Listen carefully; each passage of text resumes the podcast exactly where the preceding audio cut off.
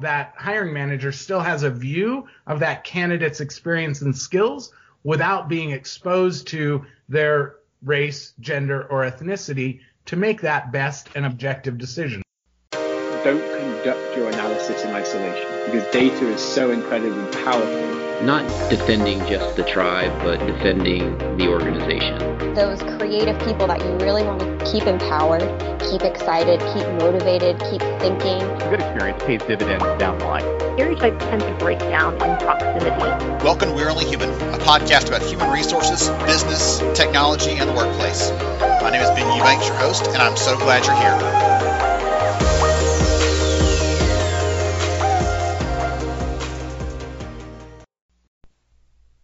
Hey everyone, it's Ben here.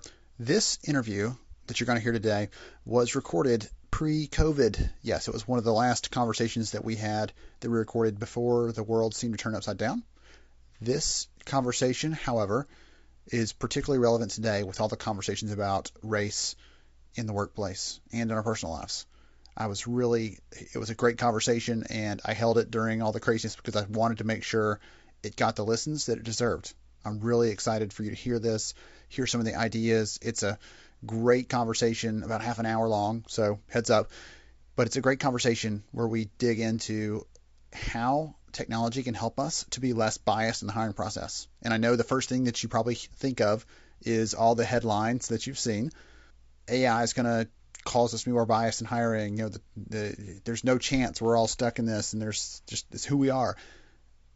Yes, unconscious bias is a part of who we are as humans. I'm actually working on a presentation right now, I'm doing in a few weeks, that looks at a couple of dozen different biases that we have that affect how we make decisions.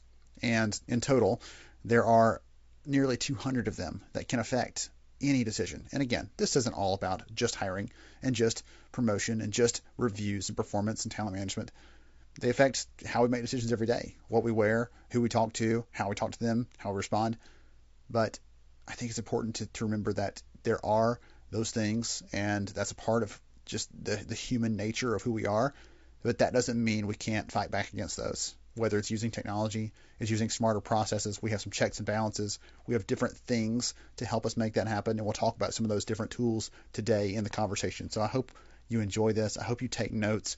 And if you're looking for more ideas on how to be more inclusive in your hiring, we'd love to share with you some of the data we have, some of the conversations we have uh, both on the vendor side and also with employers that are fighting fighting the good fight, trying to make headway here. We're actually going to be participating with a, uh, one of our clients in an upcoming anti-racism forum for business leaders, including HR, but also for business leaders. This is one of those bring your manager kind of things, you bring your hiring manager kind of things to involve them in the conversation. It's not it's going to be completely free because we're trying to spread the message, bring some great panelists and experts to talk about this, and we'll talk more about that in the coming weeks. But I'll get out of the way now. On with the show. Hey everybody, this has been Eubanks. Welcome We're Only Human. Really glad to have you here today. Goodness, we've had so many good conversations already this year, and we're we're just barely one quarter into it, it seems like, and so we're gonna we're gonna have another good one today. I'm really excited, and we don't always do this, but today I have the opportunity, the pleasure, the joy of having two separate guests join because they both share different perspectives on this important topic we're going to dig into. So today we're going to talk about diversity hiring. We're going to talk about trying to find the right people. We're going to try to talk about how employers are doing that and attacking that problem. And here to talk to us, we have the team, the leadership team at Talvista they'll they'll tell us more about what they do there. But that that's one of the focus areas of the company is really helping employers to get better at the diversity hiring practices and to give them some structure, some frameworks to do that. So I'm excited to have Scott and Elaine here with us. Welcome, guys. Thanks for having me. Us. We're excited to be here, definitely. Hey, excluded you immediately, Elaine. Goodness gracious, mm-hmm. it's already it's already turning turning south, and I thought Scott was going to be nice to you today. Okay. So, um, Elaine, ladies first. I want to start with you tell everybody a little bit about who you are and what you do.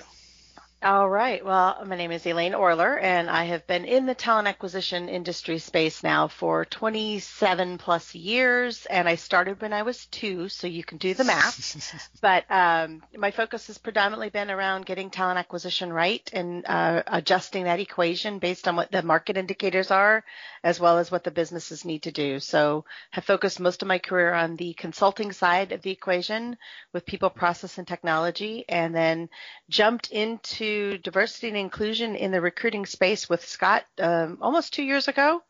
Um, head first, uh, didn't check the water temperature or the depth. We're just going to make it happen. So excited to talk a little bit more about what we're doing at Talvista and why we're doing it. Awesome. Very cool. Scott, how about you? Who could not love having a partner like that? Um, my name is Scott Sessions. Uh, Elaine and I got together a little over two years ago to create Talvista uh, to help people of all walks of life have the opportunity to have their next great adventure and opportunity.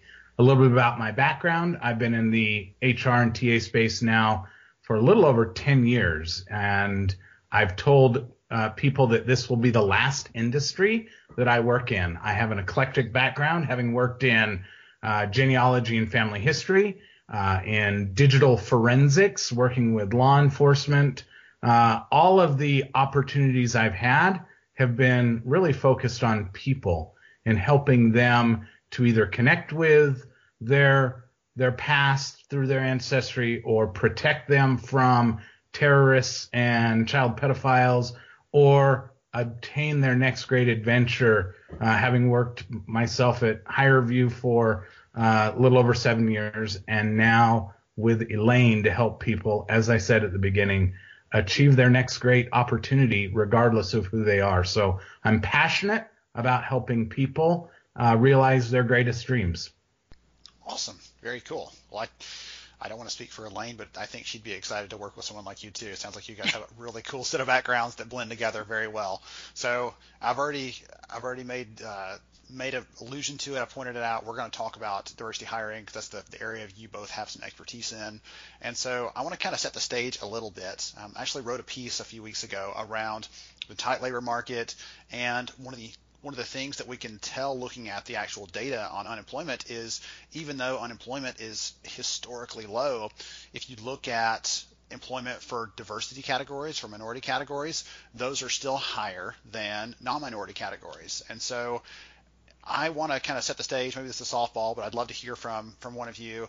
Can employers really still tap into that source of talent today, and how can they do that? I think I get to jump into this one first, and whether I do or don't, I'm taking it. so uh, the, I think the, the super short answer is yes.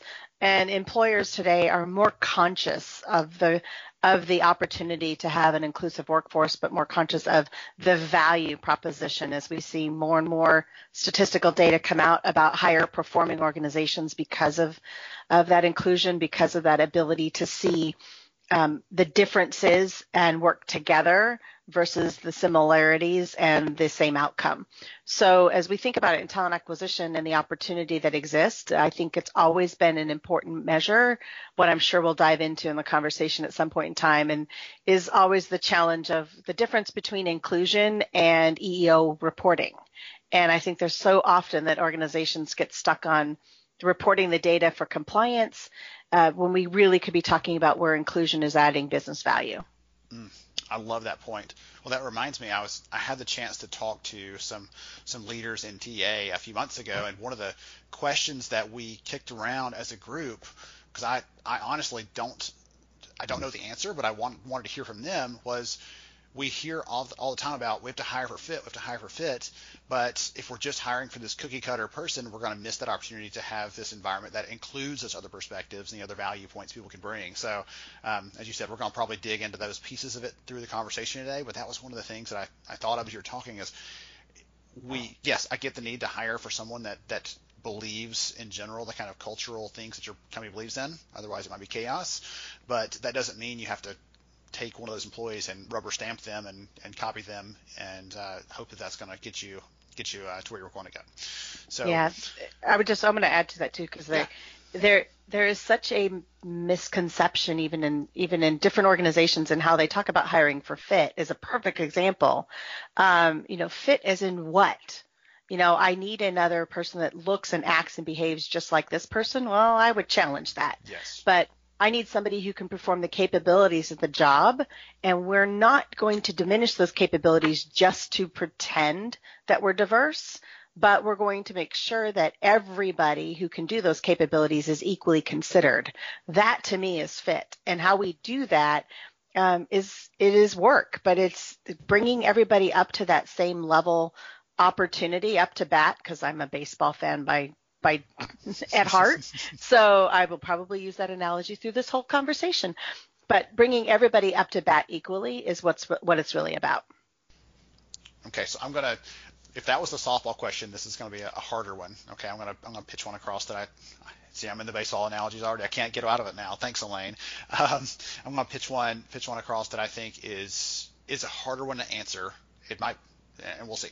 So that conversation, I was actually re- referencing that one again to talking to the TA leaders. One of the things that someone said in the room is on a macro level, like everyone believes and agrees that diversity and equity is a good thing. Like at a, at a leadership level, there's not a CEO that would, would not agree with that statement. But when it comes down to the individual hire, that in, that specific position, that person, like you were saying a minute ago, Elaine, like we've got to decide: do we get someone just like what we have, or do we do we get someone that's more diverse or not? When it comes down to actual hire, there's sometimes some pressure or less pressure to actually make that decision in an unbiased way or to make that decision for the diversity hire. And I want to know, like, why? Where's the breakdown? Well, let, uh, let me jump in on that one, Ben. So uh, we we agree. Buy-in happens and should happen at the top, and as it comes down, sometimes those pressures around time to hire start to really apply uh, force and they're like uh, my my manager said they need this person next week. I don't have time to go through these diversity processes that that everybody's supporting and so i've just got to choose somebody and go. We would say that that is the time that you really need to focus on good diversity hiring practices because when we fall back on short time we really have our biases that make an impact, both as a recruiter and as a hiring manager. And so the tools that we provide actually fill in seamlessly to the recruiting process that time really doesn't become a factor. But now you have tools to keep you true to making a more conscious decision rather than falling back or not even be a, being aware of falling back on old uh, preferences or prejudices, if you will, that cause you to make a selection of a candidate that may not be, as as Elaine was just talking, the best fit, but you feel most comfortable with that. So it's important from our perspective that going through this process, you're utilizing tools that don't add time, but really enhance the ability to follow through on the vision that that the CEO has had and, and is pushing down through the ranks. I love that. You said use the word comfortable there, and I, I think that's a that's a part of it, right? The the bias in hiring. There's some of them are very obvious, and we, we it is our job as, as talent leaders to attack those and to, and to fight against those at every opportunity. And when when managers say, yeah, I'm not sure about picking her or about picking him because it doesn't seem like the right fit, or I don't feel you know, I don't feel comfortable about that well, that's not a good enough reason. I'm sorry. I can't write that one down on the form that I'm that I'm turning in on you know my recommendations to support whoever you're going to hire. I can't support that. I've got to have something more concrete. Like we're going to have to get really really serious about this. And sometimes it came down to an actual specific skill. Okay, that's a gap. I understand. And sometimes it, it never materializes to an actual reason why they couldn't hire that person, and we had to really have some tough conversations. And that's not fun. That's not pleasant. But at the end of the day, it creates the right kind of environment, when we talk about psychological safety at work and everything else, like that creates that kind of environment when everyone feels like, you know what, we trust each other enough to have those tough conversations and that lead to the right outcomes, hopefully. Well, and I'm glad you said that we trust each other. We need to be we need to be confident in the macro decision to implement it at the micro level. And when we have those trainings and tools available, our confidence goes up significantly at that micro level that we're still making really good objective decisions and we're putting our subjectivity, our comfort, our familiarity, our biases aside to make the most objective and best decision for the company. We'll be right back to We're Only Human in just a moment. If you're enjoying today's conversation, I highly encourage you to check out the HR Summer School replay on demand over at humanresourcesacademy.org. That replay has insights into how we can, as business leaders, apply these inclusive approaches, not just to hiring, which is critical, but also to other areas of talent management, to benefits, to financial wellness, to education, learning, talent, how we support people inside our business there are no two people that are exactly alike. And taking a broader approach, taking a strategic approach to that, can lead to better outcomes, better results. We had some world class leaders and teachers talking about their areas of expertise and their specialties. I highly encourage you to check it out over at humanresourcesacademy.org. Now, back to the show. All right, let's move. Let's move in another direction a little bit because we talked around the topic. We talked about some of the theory. I'd love to hear some actual, some tangible kinds of things that you're seeing. Um, you, again, you guys work with a lot of customers that make this a priority. Any company that's saying we want to make sure we're doing this right, they're they're working with you probably in that in some regard. And so, what's working for some of the customers you're working with? You know, what kind of results are they seeing? Um, I'd be really curious to understand some more of those things so that people listening can can get some advice there. Sure. And I'm going to take this one to start. I'm sure Scott's going to correct everything that I say at this point going forward, um, just to be inclusive in the conversation. But the, I think a couple of things that we're seeing in the early adopters of our solution, and again, as as we've launched Talvista as the pl- product and platform, uh, the intention is, is that it is for decision support. We don't want to take the decision away from the human. We want to enable the human to bring their best self forward when it comes to doing the work that they need to do. And so often we could we could spend a whole conversation talking about just our brain and the way in which our brain operates. Um, I subscribe to a really really interesting book called Thinking Fast and Slow and um, have read it multiple times now. I've also done the auto audio book encourage you not to do the audiobook while driving because there's a reason why. But the concept of that being that our brain is, we're naturally gravitating towards familiar equals safe is kind of the baseline.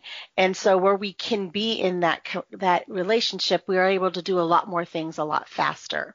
And when we think about how we're selecting candidates, how candidates are even opting in to look at jobs, they're also still applying this. This is that unconscious piece of our mind that says, I don't need to apply extra energy in this thought because this thought looks like a past thought, looks like a past experience. Render past experience results, stay on track. It's almost like stay within the lines, do not change change lanes. And so our solution from that decision support perspective actually allows you to retrain the way in which you think about things to adjust for familiar equals safe in a different way. So job description optimization is one of the first components and that allows for the organization to look at the description through the lens of what terms are problematic or what terms are inclusive based on different demographics. It's not just designed for one category of male, masculine versus feminine, but disability, ethnicity, etc. And so what we're doing is profiling the words that have by research been declared problematic terms in research that they create in the mindset familiar not familiar unsafe or not comfortable and so just by looking at which words can be replaced, how those words might be replaced with words that have already been researched and studied to be inclusive or neutral, you can bring that description up to a point where our customers on average see about a 30% increase in diverse candidates that immediately express interest. So I'm not saying that everybody is fully qualified. We are not doing the minimum quals.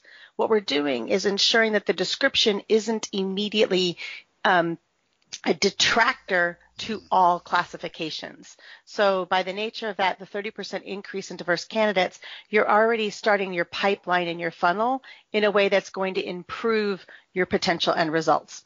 So that's part one. And then that's not even, I think that is amazing and awesome, but my favorite part of our product, and Scott's going to be like, don't say it, but I'm going to, is the second module because we do um, redacted resume review. And I don't think I've ever seen a more profound moment when you are giving a manager a stack of five to 10 resumes to review that you've sourced as a recruiter. And that manager comes back and says, um, I like this one. And you look at the one that you're, they're, they're responding to and you're like, why? And they're like, well, he went to the same school as I did, or has the same last name as my nephew. And those are completely irrelevant to the job search. So by redacted resume review, the manager is being um, put into guardrails, decision support that says you're going to look at each of these resumes with the, the information that is typically familiar to you hidden name, address, phone number, contact information, identifiable information related to pronouns or uh, race, gender, ethnicity, uh, programs, affiliations, so that now you're just honing that time and attention in. Again, putting the guardrails onto the onto the direction of what you're doing, so that you're focused on skills, education, um, experience, whatever you deemed as the most important and relevant to this job. So at the end of that, you're not distracted with where familiar sits. Familiar slowly becomes the behavior of familiar is the education, the skills, the values. And in that sense, the results after looking at those candidates as to which one should proceed also improves the overall diverse set of candidates that move forward to interview. And the number one comment we've gotten from managers that have gone through this experience is, I don't know that I would have picked these same candidates had I not done it redacted. And I'm so impressed with the fact that this is teaching me where my brain is making bad decisions and how to make better ones. Hmm. Scott, you want to give her the thumbs up? Anything to add there? I, well, my my addition would be just two short anecdotes, which are um, we have clients that come in hopeful that it's going to achieve what they want to achieve with a health a healthy dose of skepticism. And I was talking with uh, our VP of diversity and inclusion, who we provide as a resource to our clients, and who who shared back saying this one particular client was so pleased that they are already in a short period of time seeing an increase in diverse candidates applying because of their optimized job description. So it, it's okay to be skeptical when you mix that with the hope and, and the, the strategy of I'm going to do something and to begin seeing immediate results. They are, they, they couldn't be happier. That's anecdote number one. Number two, um, this this our same VP of, of diversity and inclusion was doing some training and demonstrating to another client that when a candidate doesn't have a resume or CV, that you can extract the uh, the LinkedIn profile in PDF and drop that right into our resume redactor as well. And as Elaine said, that personal identifying information is redacted. So now that hiring manager still has a view of that candidate's experience and skills without being exposed to their race, gender, or ethnicity to make that best and objective decision. So they were they were thrilled with that because they do a lot of uh, passive sourcing that candidates may not have a resume. They don't even know they're being looked at. But by pulling in that LinkedIn profile, that enables that recruiter to share a passive source candidate with a hiring manager that otherwise they wouldn't have seen. So th- those are those are a couple of exciting wins for us that we're helping and, and servicing our clients with. I love the I love the example of the redacted resumes because that's one of those things that's hard to hard to think about how you would do that other than having some sort of tool to make it happen. And I, I talked to a company actually last year that that did this for for a couple of their hiring managers who were just completely stuck on that comfort zone we keep talking about. If they don't have this this degree, they don't count. If they don't have this school on their resume or this competitor, you know, on their resume, I don't want to see them, even though they were perfectly qualified candidates that didn't have those things. And so that company actually took took those hiring managers, put them in the back of the room, brought in a handful of candidates, and asked them a few questions just to generally get a baseline of their capabilities, their experiences, things like that. And at the end of the session said, okay, hiring manager, which one do you want? They said, okay, number one, number three, and number four. I like them best. And then they gave them the resume. They're Like, oh, by the way, none of these were from that school that you require, or none of these have that competitor's experience, right? The same kind of thing there. That's not scalable. That was one way to kind of break that logjam for them. But this redacted resume thing is just like that. It gets them past those things that they think are a requirement and forces them to really think about the actual job duties, what they have to do, what they're going to rely on that person to do, because in their, their daily work, I'm, I'm sure that Scott and Elaine, you don't run across people that say, "Wait a minute, you didn't go to this school. You know, I don't, I don't think that you have anything to say. There's nothing important, you know, that you can share." Um, but in the job search process, for some reason, uh, that comfort piece probably managers get stuck on those things. So I'm always a fan of finding ways to get around those roadblocks and really help to get to better and more inclusive decisions. And I'll just say I love that example, and I would I would just add the component because sometimes we get into this concept of the hiring manager and and their behavior, and I hiring managers don't inherently want to do what's wrong. But going back to the way our brain works and imagining everything that they have to do in the day, um, and the bad behaviors of past become the, um, if I break any one thing in this whole concept of of inclusive based recruiting, it will be that hiring manager telling the recruiter, just send me all the resumes and I'll know it when I see it.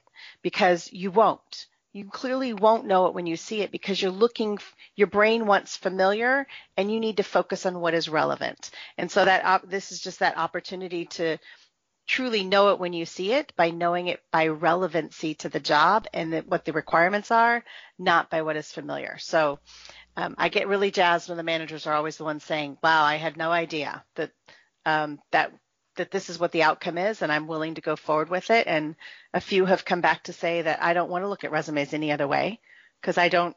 I want to ensure that I'm doing the right thing as I go forward. And Scott and I use a phrase constantly, but we're driving towards conscious inclusion. I don't want to talk about unconscious bias, everybody has it. But if we focus on how we create conscious inclusion in the workforce and the way in which we do work, people lean into that as an opportunity. Yes. I'm glad you said that piece, Elaine, too, about they're not trying to do the wrong thing because there are some that you and I have all worked with them. There are some that, that might have that kind of uh, inclination, but for the most part, those are the the exception, not the rule. For the most part, managers want to make a good decision, and they're they're trying to do the very best they can amidst a hundred other things on their plate. And so, helping them to to nudge them, everything else, those pieces you, you keep referring to the the, psych, the psychology behind this. but that's a part of it, like nudging them to help them make the right choices, just like um, we want to be nudged to make the right eating choices in life, or, or whatever whatever example you want to use. Mm-hmm. The, the little nudges can help us to think think outside that normal track, that normal routine, and and consider a different kind of approach. So I love that. Let's say someone's listening to this and they say, ah, "This is really helpful. This is really interesting. I'd love to make a bigger impact on my company. I want to get better at at hiring on a more inclusive basis. Where do I start? Any advice you might give that company?" Oh, I have a bad example and a good example right. Uh, on that one to to to jumpstart. And I'm sure Scott will have some more to to feed into this.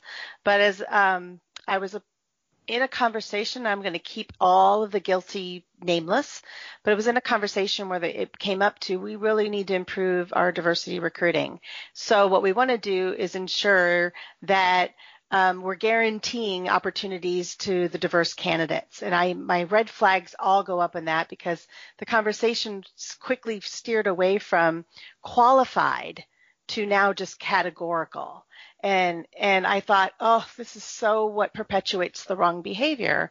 And so as we started that conversation, we dug in deeper. I said, when it's all apples to apples on qualified candidates, when they're all already minimally qualified and you and you have an opportunity to provide a diverse slate, that's a difference. That's a data management technique. That's not just a I'm going to commit to ensuring these folks get moved forward even if they don't meet quals. That's what destroys our reputation as, um, and the difference I think between what diversity hiring is versus inclusion based uh, workforce. So that's the negative. What I'm going to say is don't do that to everybody who's thinking that way or what's the fast win. There is no fast win in that.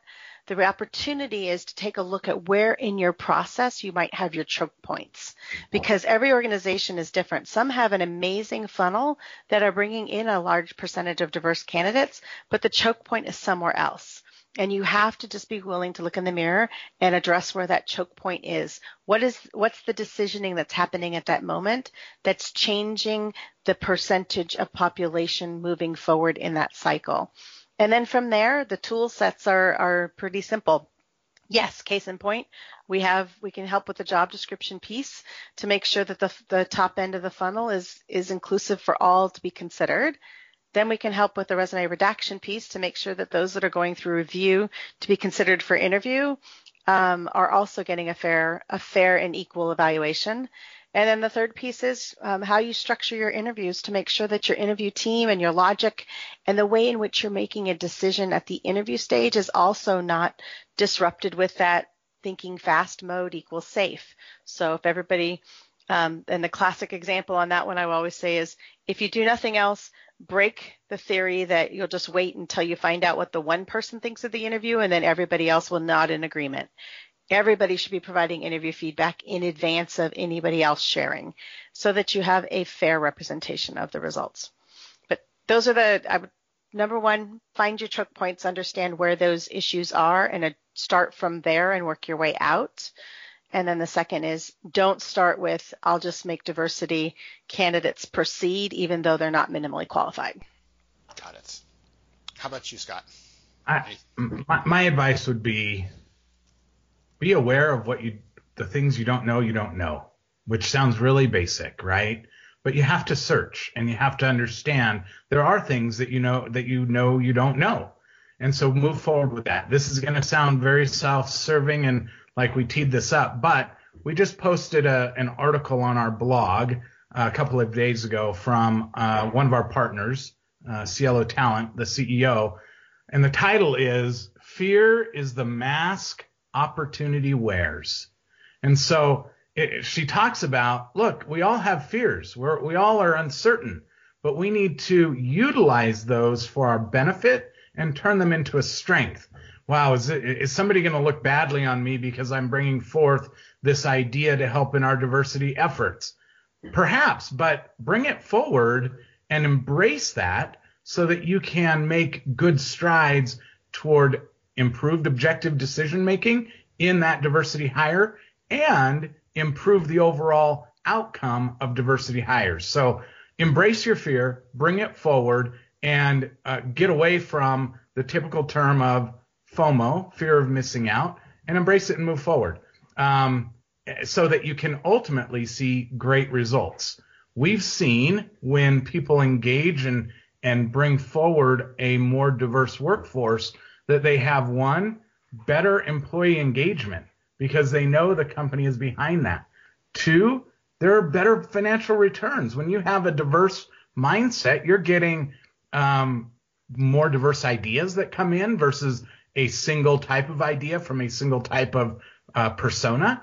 And those different ideas bring greater innovation. And those innovations bring to the company better revenue streams because when you're more innovative and you're creating better products, more money is going to be brought into the company. So those are some of my ideas and recommendations around how you should approach better diversity.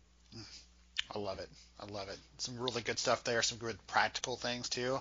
And that last, some of the last things you shared there, Scott. I would encourage everybody to go and just do a little bit of searching. Right? Lots of good stuff on HBR and some other good reputable research sources that highlight and reinforce the value that a more inclusive environment has for the entire organization. And that re- makes it much easier to try to build a business case or to bring an idea when it's not just Scott's idea, but when it's, hey, the, the data says the data say that we can impact the business in a better way. We might be, you know, providing better customer service. We might have better revenue or some other kind of outcome if we are more inclusive. And that starts at the very beginning with how we're hiring people and how we're bringing them in and feeding the organization, the rest of the talent. So some really, really good things there. And very much appreciate both you sharing those. If someone wants to learn more, wants to connect with either of you or the company, what's the best way to do that? Uh, you can go straight out to talvista.com, easy to find. You can uh, always get in touch with me on Twitter at Scott Sessions. There's one T in Scott, or Elaine is at Elaine Orler on Twitter. Um, and and we're always happy to talk and and share more uh, about how we might be able to be of service and partner with you. Awesome. I know that I've learned a lot from each of you and appreciate you sharing, helping me, helping everybody else to understand more about how to be inclusive in hiring. I really appreciate both of you for joining me on the show today. Thank you for having us. It's been a lot of fun. Looking forward to doing these again. Awesome. Thanks, Dan. Enjoyed it. Awesome. Hope to see both of you on the road this year at some point in an event or a conference. Um, fingers crossed. We'll hopefully make, hopefully make that happen. Um, to everybody else, thank you for joining us on today's episode. I'm Ben Eubanks, your host, and we'll catch you next time. Thank you so much for joining me on the show today. I'm honored to have you as a listener. If you enjoyed this episode, please take 10 seconds to rate it at iTunes, Stitcher, or wherever you listen to your podcast.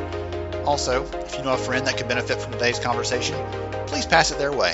After all, a rising tide lifts all ships. To see show notes, sponsor information, and our full show archives, visit onlyhumanshow.com.